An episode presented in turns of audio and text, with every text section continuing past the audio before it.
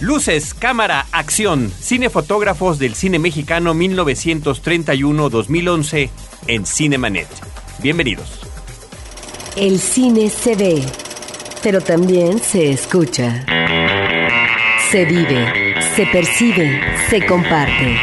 Cinemanet comienza. Carlos del Río y Roberto Ortiz en cabina. www.cinemanet.com.mx es nuestro portal principal. Este es el espacio del cine de frecuencia cero. Yo soy Carlos del Río. Les saludo y saludo Roberto Ortiz. Estimados podescuchas, estamos contentos porque tenemos eh, como invitado a un amigo que anunciará inmediatamente Carlos y que nos va a anunciar de un libro, me parece interesante por la temática, porque en el caso del cine mexicano, Carlos, se abordan diferentes temas, autores, épocas, pero me parece que este libro comienza a irradiar un campo que era necesario comenzar a integrar y que de esto se trata.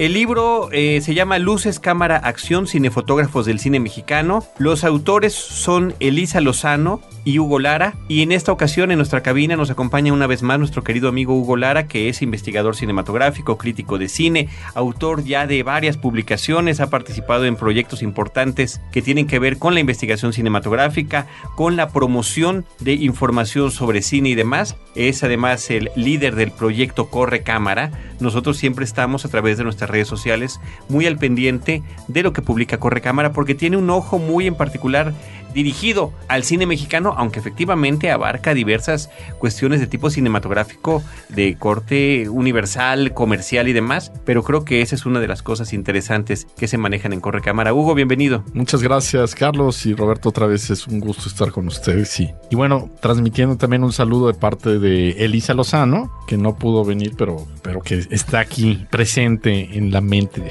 No, y en, nuestros corazones. y estará presente en alguna otra ocasión. Hay muchas cosas que platicar con ella. Ella es también una investigadora que, que, ha dedicado mucho tiempo, muchos años, mucho esfuerzo a esta cuestión del cine. Hubo una serie de complicaciones que la verdad, en parte yo tengo la culpa de que no haya podido acompañarnos el día de hoy, pero nos ha acompañado en otras ocasiones. Este es un libro, Hugo, que ahorita nos platicas un poco de la historia. El, el tema son los fotógrafos del cine mexicano en, en estas ocho décadas, pero es importante que digas cómo se llegó a hacer realidad, dónde se ha presentado, porque además en una de esas presentaciones, bueno, fue en mi tierra y me da mucho gusto que hayamos podido estar por allá con gente universitaria platicando de este proyecto. Así es, bueno, pues es un libro que se, nosotros propusimos a, al IMCINE, lo llevamos con, con, Marina, le encantó la idea y se dio la, la suerte que en aquel momento se estaba también trabajando un ciclo de cine con este tema para el Festival de Amiens en Francia. Entonces parecía como muy oportuno vincular ¿no? la idea de hacer un libro con ese, ese ciclo que se preparaba en Francia y de hecho eh, el Festival de Amiens es eh, coeditor del libro. Lo presentamos allá en otoño, fue en octubre, noviembre del año pasado, fue la primera presentación, ¿no? Eh, iba saliendo del horno, como quien diría, el libro y, y allá se presentó, nos acompañaron Alexis Abe, Ángel Godet y, y Damián García, tres fotógrafos importantes del cine mexicano a presentarlo. También lo presentamos con Jean-Pierre García, que es el, director del festival, o lo fue hasta el año pasado, porque parece que ya, ya se retiró, pues es un, una persona muy reconocida en el medio. Y pues allá estuvo la gente feliz de la vida. De hecho, el director, el presidente del jurado del festival era eh, un director de fotografía francés muy reconocido. No recuerdo su nombre, pero luego se los paso. Y él estaba pues muy muy contento, ¿no? Con saber que había un libro así, un libro que no existe, pues tampoco en otras partes del mundo, ¿no? En Francia decía que no, no, no había, ¿no? Y aquí en México tampoco. Es un libro que, digamos, su característica principal es que ofrece una visión panorámica de, pues de, de, lo que ha sido el cine mexicano a partir del ángulo de la cinefotografía. Que eso me parece que es una cuestión valiosísima. Y otra es que es un libro que se edita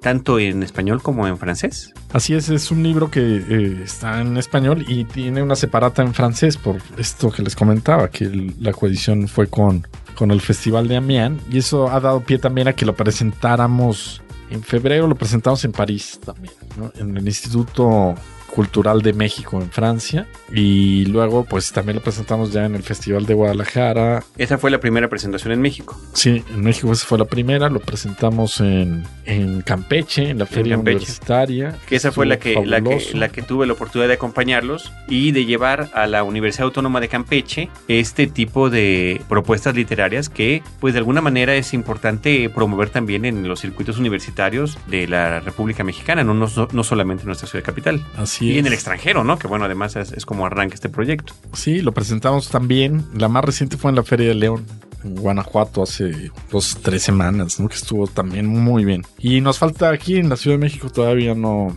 no nos han comentado nada. En este caso supongo que será el, el IMCINE, ¿no? El que organice la presentación. Pero después de las elecciones, porque hay veda electoral para las instituciones. Exactamente, parece que por lo pronto ya nos, nos esperamos, pero bueno, eso le da más vida también al libro. El trabajo de promoción en los libros es importante porque pues de por sí se lee poco en este país, pues hay que echarles la mano, ¿no?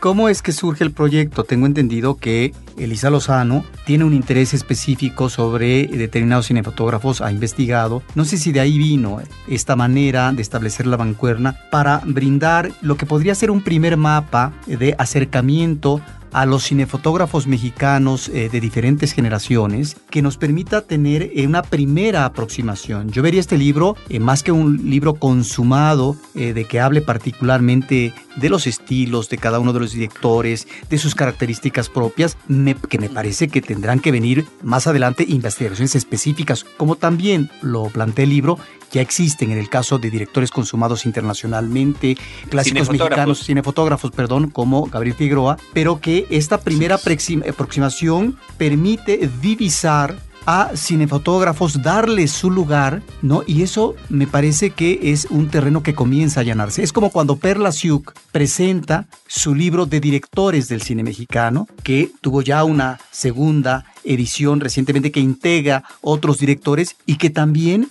no obstante, en el caso de Perla Siuk, de algunos problemas de información o de situaciones que se tendrían que seguir corrigiendo porque hay datos que finalmente eh, no lograron superarse, pero ya tenemos ahí una radiografía de los directores y ahora lo tenemos con este libro. Sí, en efecto, eh, la propuesta originalmente surgió por, de mi iniciativa, ¿no? En aquel momento estaba tratando de desarrollar como varias investigaciones que podían tomar forma del libro y fue este uno de ellos. Como te comenté, ya se lo llevé a, IMCINE, a Marina, le gustó la idea y por otro lado, pues en efecto, tú comentas lo de Elisa Lozano, yo ya tenía conocimiento que tiene un trabajo, su tesis ¿no? de maestría está dedicada a Agustín Jiménez, entonces tenía pues, un trabajo avanzado en ese sentido, sobre todo en esa época. Y fue desde luego que mi amiga, una gran investigadora, pues me pareció como natural invitarla, ¿no? Porque su conocimiento, su experiencia en ese terreno, pues ya, ya tenía un trecho recorrido, ¿no? Entonces así fue como hicimos esta este tándem, ¿no? Que en el libro, efectivamente, como tú dices, bueno, es ambicioso tratar de abarcar 80 años de la historia del cine mexicano a partir de, de esta especialidad, pero al mismo tiempo, y lo hicimos con esa, con esa intención, ¿no? Hacer un libro que permita detonar otros, otras líneas de investigación. Lo que permite también un libro como este es observar ¿no? las relaciones que se dan de una generación a otra, de un fotógrafo a otra, de una película a otra, de un director con un cinefotógrafo, por ejemplo. Y observar los tejidos dentro de la cinematografía mexicana, por un lado. Por el otro está también comprender cómo hay una serie de aspectos técnicos y tecnológicos que en el oficio determinan una estética e incluso ¿no? una serie de características de la producción cinematográfica en ciertos momentos, ¿no? que de forma general eso es, eso es posible ver ¿no? con un libro como este, que sería más difícil observar un trabajo monográfico o, más reducido. Pero desde luego que la idea de este libro pues, es, es precisamente ¿no? abrir nuevas líneas de investigación sobre un tema tan rico y amplio como este. Ahora, una de las cosas que me gusta particularmente de, de este libro que tú y Elisa Lozano nos prepararon Hugo, es la cuestión de brindar un contexto histórico a cada una de las distintas etapas, porque ustedes dividen en ciertas etapas la forma en la que estamos eh, los lectores eh, acercándonos, bueno, a través no nada más de la lectura, sino también de unas eh, bellísimas fotografías que tiene el libro, de las distintas etapas de la producción cinematográfica en nuestro país. La pregunta, bueno, se contesta en el libro, pero para que la comentes con nuestros escuchas, es ¿por qué iniciar en el 31, que tiene que ver con la cuestión del, del cine sonoro, pero ubicarnos, ¿por qué no hablar de lo de antes? O por qué tomar ese punto de partida para arrancar estas ocho décadas. Y bueno, y efectivamente, cómo eh, la influencia extranjera de directores y cinefotógrafos que estuvieron en nuestra tierra retratando a nuestro país fue importantísima para el desarrollo de esta profesión. Así es, pues sí, efectivamente sobre eh, decidir empezar en el 31 es, eh, está totalmente vinculado con el surgimiento del cine sonoro en México a partir de Santa y propiamente de la construcción ya de una industria, ¿no? De una cinematografía como industria a partir de una serie de esquemas y modelos de producción pues eh, constantes, ¿no? Que, que, no, comienza en los 20. Que comienza en los 20, ¿no? Aunque de una forma menos, menos clara, ¿no? De lo que sucede a partir de la década de los 30, ¿no? Pero efectivamente hay un, una serie de antecedentes importantes en este ámbito de la cinefotografía. Obviamente por la extensión del libro y del el alcance de la investigación, pues tuvimos que dejar fuera eso. Nos pareció, de por sí ya era amplio, ¿no? Entonces simplemente se menciona como un antecedente en algún momento, pero ahí hay sin lugar a dudas el trabajo que hay que rescatar en otra investigación de, de los que colaboran antes del 31, ¿no? Pasando pues, por los pioneros y los cinefotógrafos de... Que hay una hermosa fotografía por ahí de justamente de los pioneros, ¿no? Formados todos con sus cámaras. Ah, sí, es una foto de 1919 o 21 eh, de estos fotógrafos que ya estaban, pues hacían noticieros, levantaban una serie de, de imágenes y, y, bueno, y todavía era incipiente el cine de ficción, ¿no? Pero efectivamente en los años 20 se da con, se empieza a dar con más eh, constancia, ¿no? Hay ya una producción importante. Y lo que va a amputalar una industria con películas como allá en el Rancho Grande y demás, ¿no? Claro, pero la llegada del sonido, por un lado y por el otro, la irrupción de estos eh, cinefotógrafos extranjeros en el cine mexicano que se da a lo largo de los años 30 es un, un eh, hito ¿no? dentro de la historia del cine mexicano, ¿no? que es una referencia fundamental también como para dividir y, narrar una parte central de la historia. ¿no? 1931 también es el año en que Einstein llega a México y con él Edward y filman esta película que se llama Que viva México, que es muy significativa precisamente en la construcción de una iconografía del cine mexicano, ¿no? De la mexicanidad en el cine y que va a influir en varios fotógrafos en ciernes, ¿no? Incluyendo a Agustín Jiménez, Gabriel, Figueroa. Gabriel Figueroa, ni se diga, ¿no? Así como será la llegada de otros fotógrafos también muy importantes, Alex Phillips, Ross Fisher, Jack Draper, ¿no? En fin, sin lugar a dudas, todo este grupo que empieza a trabajar en los años 30, ¿no? Contribuye también a que el cine mexicano encuentre su identidad, sus caminos, sus géneros. Comentabas, ¿no? La, la comedia ranchera, efectivamente, con allá en el Rancho Grande, ¿no? Y de ahí detona propiamente la industria, ¿no? Ahora, eso es por lo que se refiere a los años uh, 30, 40, más adelante, hasta los 70. Es un periodo que investiga Elisa Lozano. Sobre todo, sí, ella prácticamente... Sobre este periodo. Y luego viene otro periodo que me parece muy interesante, donde eh, tú mencionas lo que va de los años 60 a los 80, que sobre todo en el caso de los 60, ya en los 50 comenzamos a ver el resquebramiento de una industria que había sido muy fuerte en los años 40 y que todavía tenía sus ramalazos eh, y su vigor en los años 50, pero que ya en el segundo lustro pues anunciaba una no decrepitud, pero sí problemas que se veían venir y que en los 60, es decir, se encuentra ante una encrucijada en donde realmente se abarata la producción y el cine es otra cosa. No tenemos las grandes obras eh, de los años 40, 50, de ahí lo provechoso que van a ser los concursos experimentales, que van a tratar de impulsar a una nueva camada de directores, de, de, fotógrafos, etc. Pero hay un problema que tú señalas, que me gustaría que hablara sobre esto, cómo es que logra surgir, imponerse una nueva generación ante una cerrazón por las eh, mismas secciones del sindicato de la producción que no permitían que gente nueva ingresara a las producciones fílmicas. Bueno, efectivamente, la política de cerrazón sindical está documentada en varios libros, lo hicieron varios historiadores, García Riera, Jorge Ayala Blanco lo menciona. Nosotros en este libro, pues también, sin duda que está ahí. Hay que mencionar que en el libro están integradas una veintena de entrevistas de primera mano que recogimos Elisa y yo y, incluso otras personas que nos ayudaron, ¿no? Hay una inédita con Gabriel Figueroa que, que aportó Nelson Carro, por ejemplo, ¿no? Pero la mayoría las hicimos Elisa y yo y pudimos entrevistar a cinefotógrafos de varias generaciones, digamos, los más veteranos ahora pues, son esa generación que, que, empezó en los años 60, ¿no? Donde está Tony Kuhn, donde está Arturo de la Rosa, Rafael Corquí, ¿no? Ángel Godet, ¿no? Ellos yo creo que pertenecen a este grupo de los más veteranos. Y y nos hablaban, ¿no? ¿Cuál era esta situación de cerrazón? Efectivamente, cuando llega esta primera generación de directores egresados de las escuelas, empiezan a filmar con sus compañeros. En algunos casos era Arturo la Rosa, que filmó con Marcela Fernández Violante su primer largometraje, por ejemplo, ¿no? Alexis Grivas hizo Reed de México Insurgente con Paul Leduc y también estaba Tony Kuhn en ese mismo rodaje. Pero es sobre todo son películas filmadas en 16 milímetros, que es la tolerancia que permitía el sindicato. Ya a nivel industrial nadie podía filmar en 35 si no pertenecían a este, este sindicato y al gremio que había estos grandes eh, todavía figuras ¿no? que se imponían dentro de los sindicatos. Gabriel Figueroa, Jorge Stahl, por ejemplo, pues eran las grandes cabezas ¿no? y eran tipos eh, brillantes, sin duda, como artistas, pero también de mano dura como, como jerarcas sindicales, Y todo este grupo pues tuvo que pues, mantenerse al margen porque la política sindical exigía que tenían que empezar desde abajo, y, ¿no? Y el ascenso era por, ¿cómo se llama? Escalafón, Escalafón. ¿no? Entonces, bueno, pues incluso si un fotógrafo había filmado algún largometraje, pues no se aceptaba porque tenían que cumplir con este requerimiento, ¿no? Y había un poco de trampa. Decían, bueno, tú no puedes ser fotógrafo si no has dirigido tres largometrajes, ¿no? No te podemos aceptar como fotógrafo. Dice, pero como había, ¿no? Entonces había toda esta ¿Dirigido largometrajes o cortometrajes? Largometrajes. Largometrajes.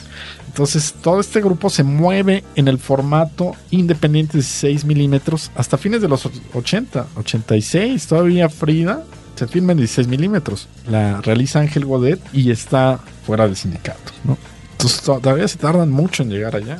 Hay casos precisamente como el de Arturo La Rosa, que ya había filmado la película universitaria en 16 milímetros de Marcela Fernández Violante, pero su primera película industrial, Marcela quiere llevarlo a él y no se lo permite el sindicato, entonces tiene que trabajar con Gabriel Figueroa. Obviamente todos estos viejos eh, directores de fotografía pues quieren mantener la gallina y los huevos de oro para ellos, ¿no?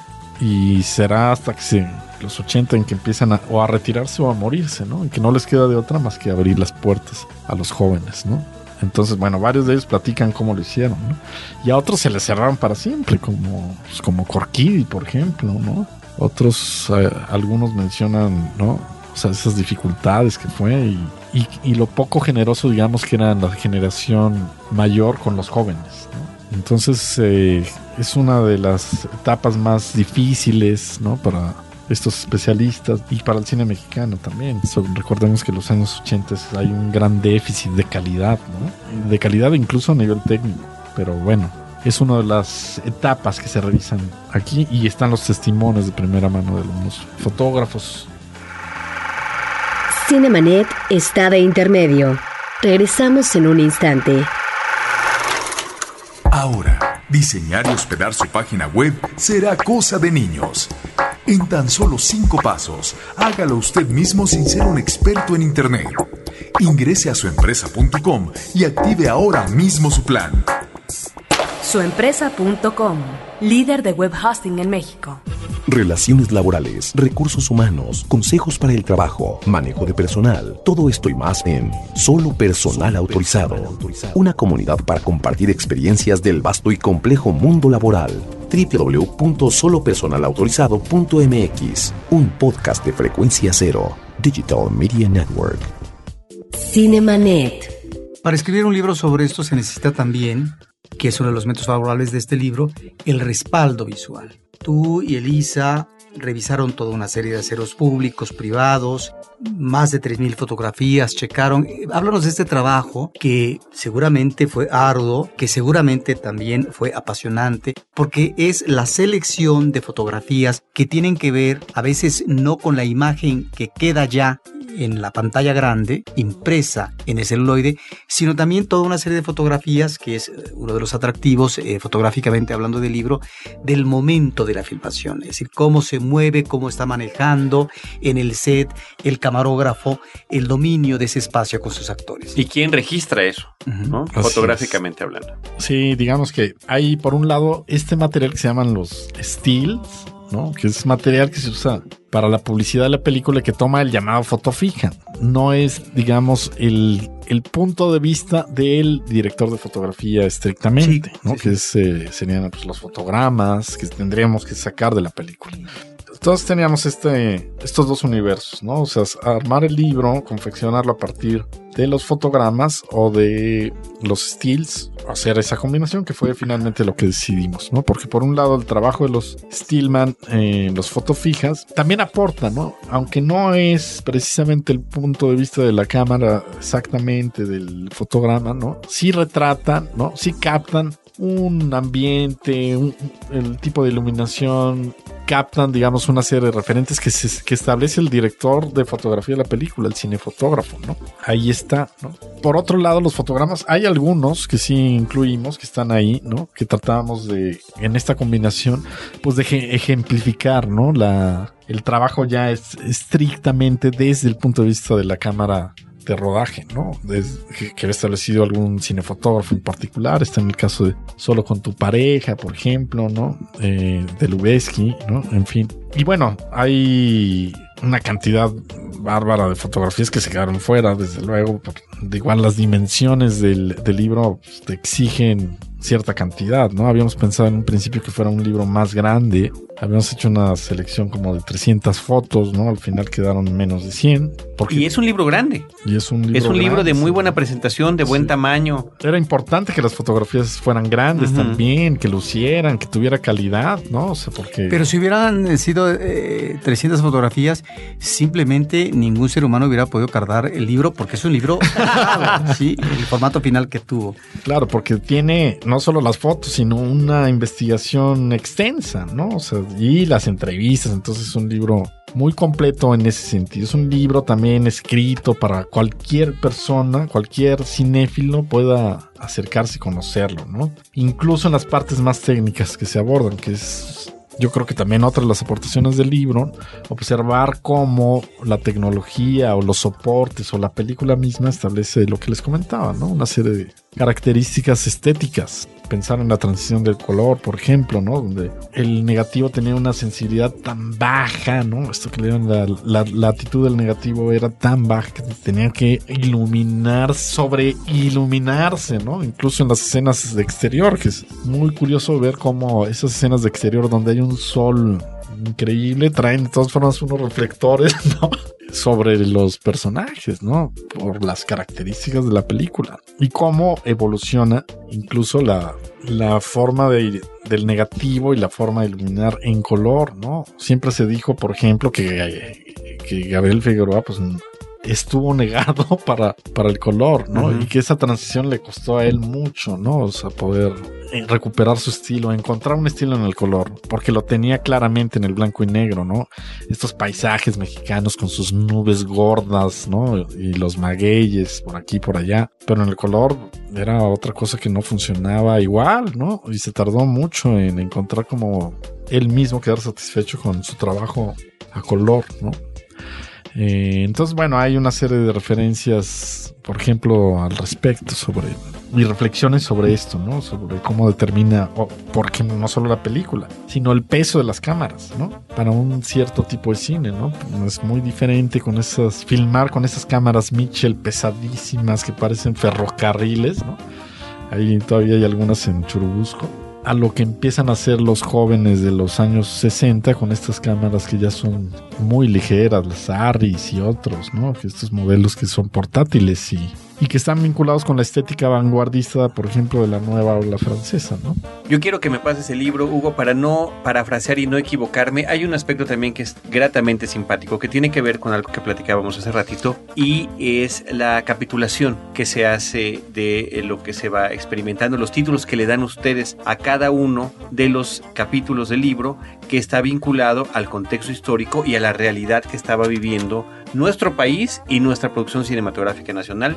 Y para darles título, encuentran ustedes nombres que tienen que ver con los tecnicismos del trabajo del cinefotógrafo, ¿no? Por ejemplo, para, para estas primeras etapas nos hablas de encuadre, después para lo que vendría a ser la época de oro de esplendor, Después vendría otra época que se llama disolvencia, alto contraste, contraluces, contrapicada, cambio de lente y finalmente latitud digital, porque como mencionabas tan solo con el caso del tamaño y peso de las cámaras, bueno, también está esta transición que se ha vivido en años recientes entre la fotografía tradicional y ya la tecnología digital. Así es, eso ya es prácticamente lo más reciente, ¿no? La última década, ¿no? Incluso hasta menos, podría decirse, pero estamos eh, en una coyuntura y hay una serie de reflexiones en las entrevistas acerca otra vez de los fotógrafos de decidir si ya estamos, si ellos mismos ya están satisfechos con, con la calidad digital o no. Y hay opiniones encontradas, ¿no? Desde luego la mayoría coinciden que todavía no le llega, ¿no? todavía no le llega, pero ya casi. Hay quien dice, me parece que es Alejandro Canto, dice, yo creo que una herramienta, estos recursos, este soporte que si te permite contar más historias buenas, es bienvenido. ¿no? Y facilita el camino para que puedan existir, es, es, es bienvenido. Ahora, yo te quisiera preguntar sobre eso que estás mencionando, que son las entrevistas. Eh, una parte muy llamativa del libro es el anecdotario de estos fotógrafos, porque me parece que ese testimonio oral de los uh, fotógrafos que ustedes entrevistan o que retoman de entrevistas pasadas que pueden ser inéditas efectivamente, en donde encontramos cómo surge la inquietud o cómo se vinculan a la fotografía, ¿no? O por qué comienzan a experimentar de niños, adolescentes. Me parece que esto ya nos está eh, brindando, ¿sí? Este universo inicial en donde repentinamente llega el toque de la creación y los vuelve, los lleva a lo que va a ser el trabajo de la fotografía. Sí, sin duda. y, francamente, lo que quedó en el libro de las entrevistas es un 10%, ¿no? Sí, por eso una de nuestras ideas es hacer un, libro de estas conversaciones, porque fueron mucho más extensas, ¿no? Pero otra vez por razones de presupuesto, extensión, etcétera, quedaron reducidas a, a lo que está, que es como una muestra, ¿no? Una, una idea, una serie de ideas que están expresadas en ellas. Pero sí, eh, el detalle es eh, riquísimo, ¿no? Por ejemplo, conocer la experiencia que tuvo en su formación Rafael Corquidi, por ejemplo, ¿no? Y su, la influencia que ejerció en él Antonio Reynoso, ¿no? Un fotógrafo muy importante, muy influyente de los años 60 que fue profesor también en el CUEC. Eh, o conocer, por ejemplo, el trabajo de, de Ángel Godet, ¿no? Que también su formación como fotógrafo, ¿no? Se da en Francia, un poco de, de manera casual, empírica, y empieza a filmar acá en México con, con Felipe Casals y platica cosas muy sabrosas, ¿no? Él cuenta, por ejemplo, que el día que, que tomó la cámara, ya como director de fotografía por primera vez, fue en una filmación de Felipe Casals, donde el primer fotógrafo era Guillermo Navarro, ¿no? Mm.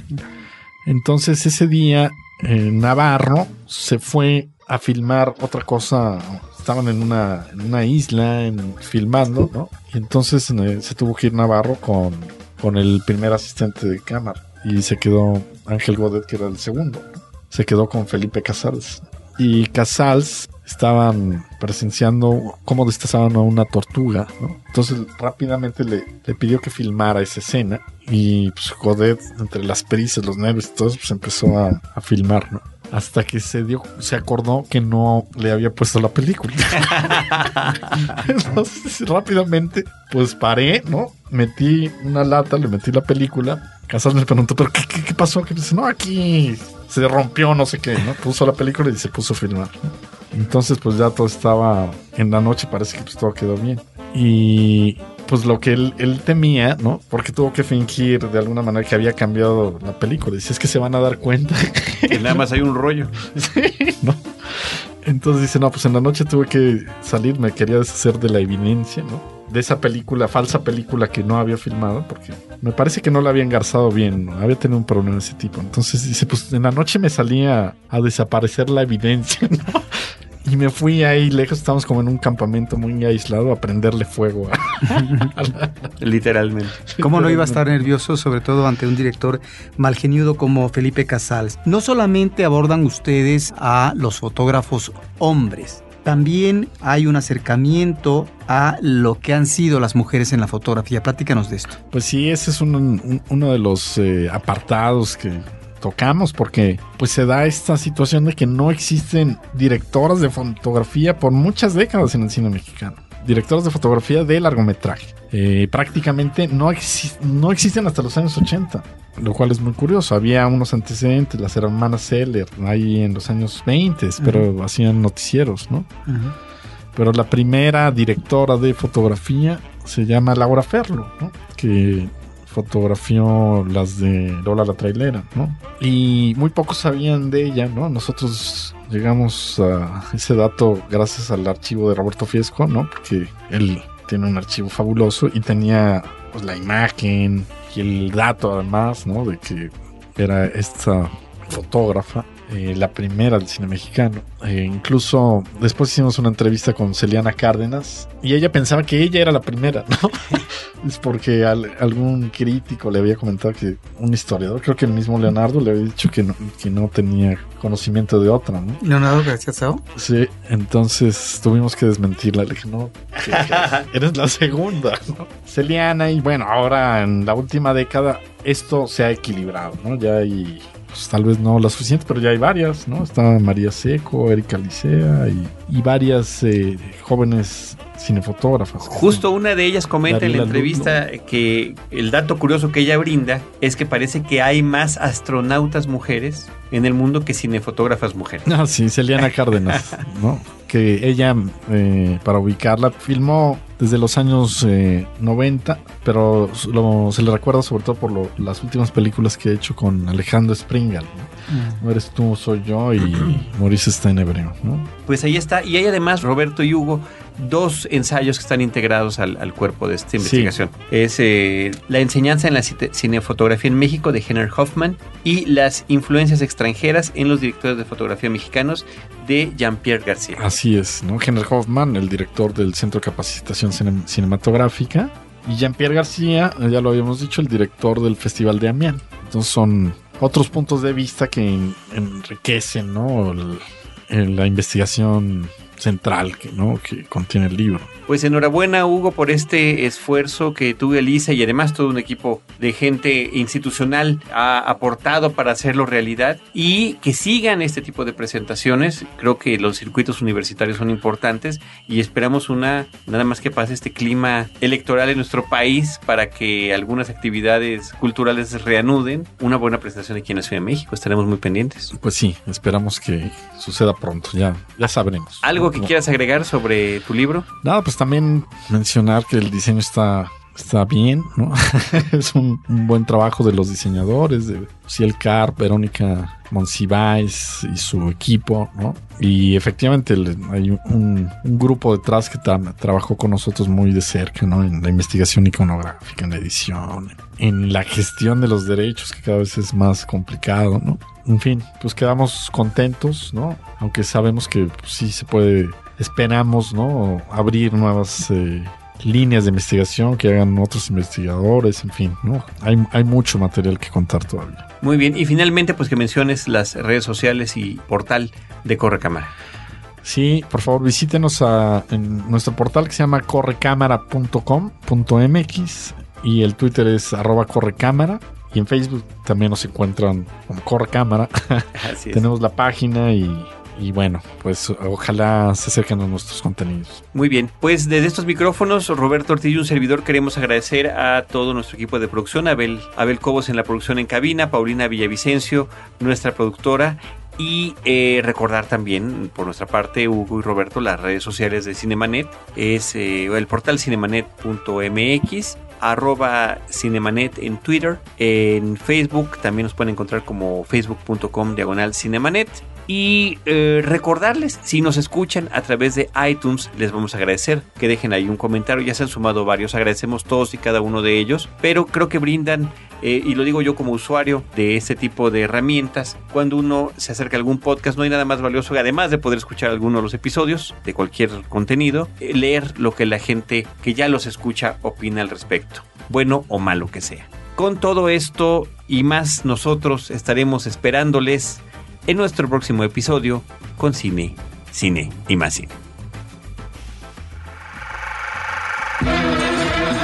Cinemanet termina por hoy. Más cine en Cinemanet. Frecuencia Cero, Digital Media Network, www.frecuenciacero.com.mx. Pioneros del podcast en México.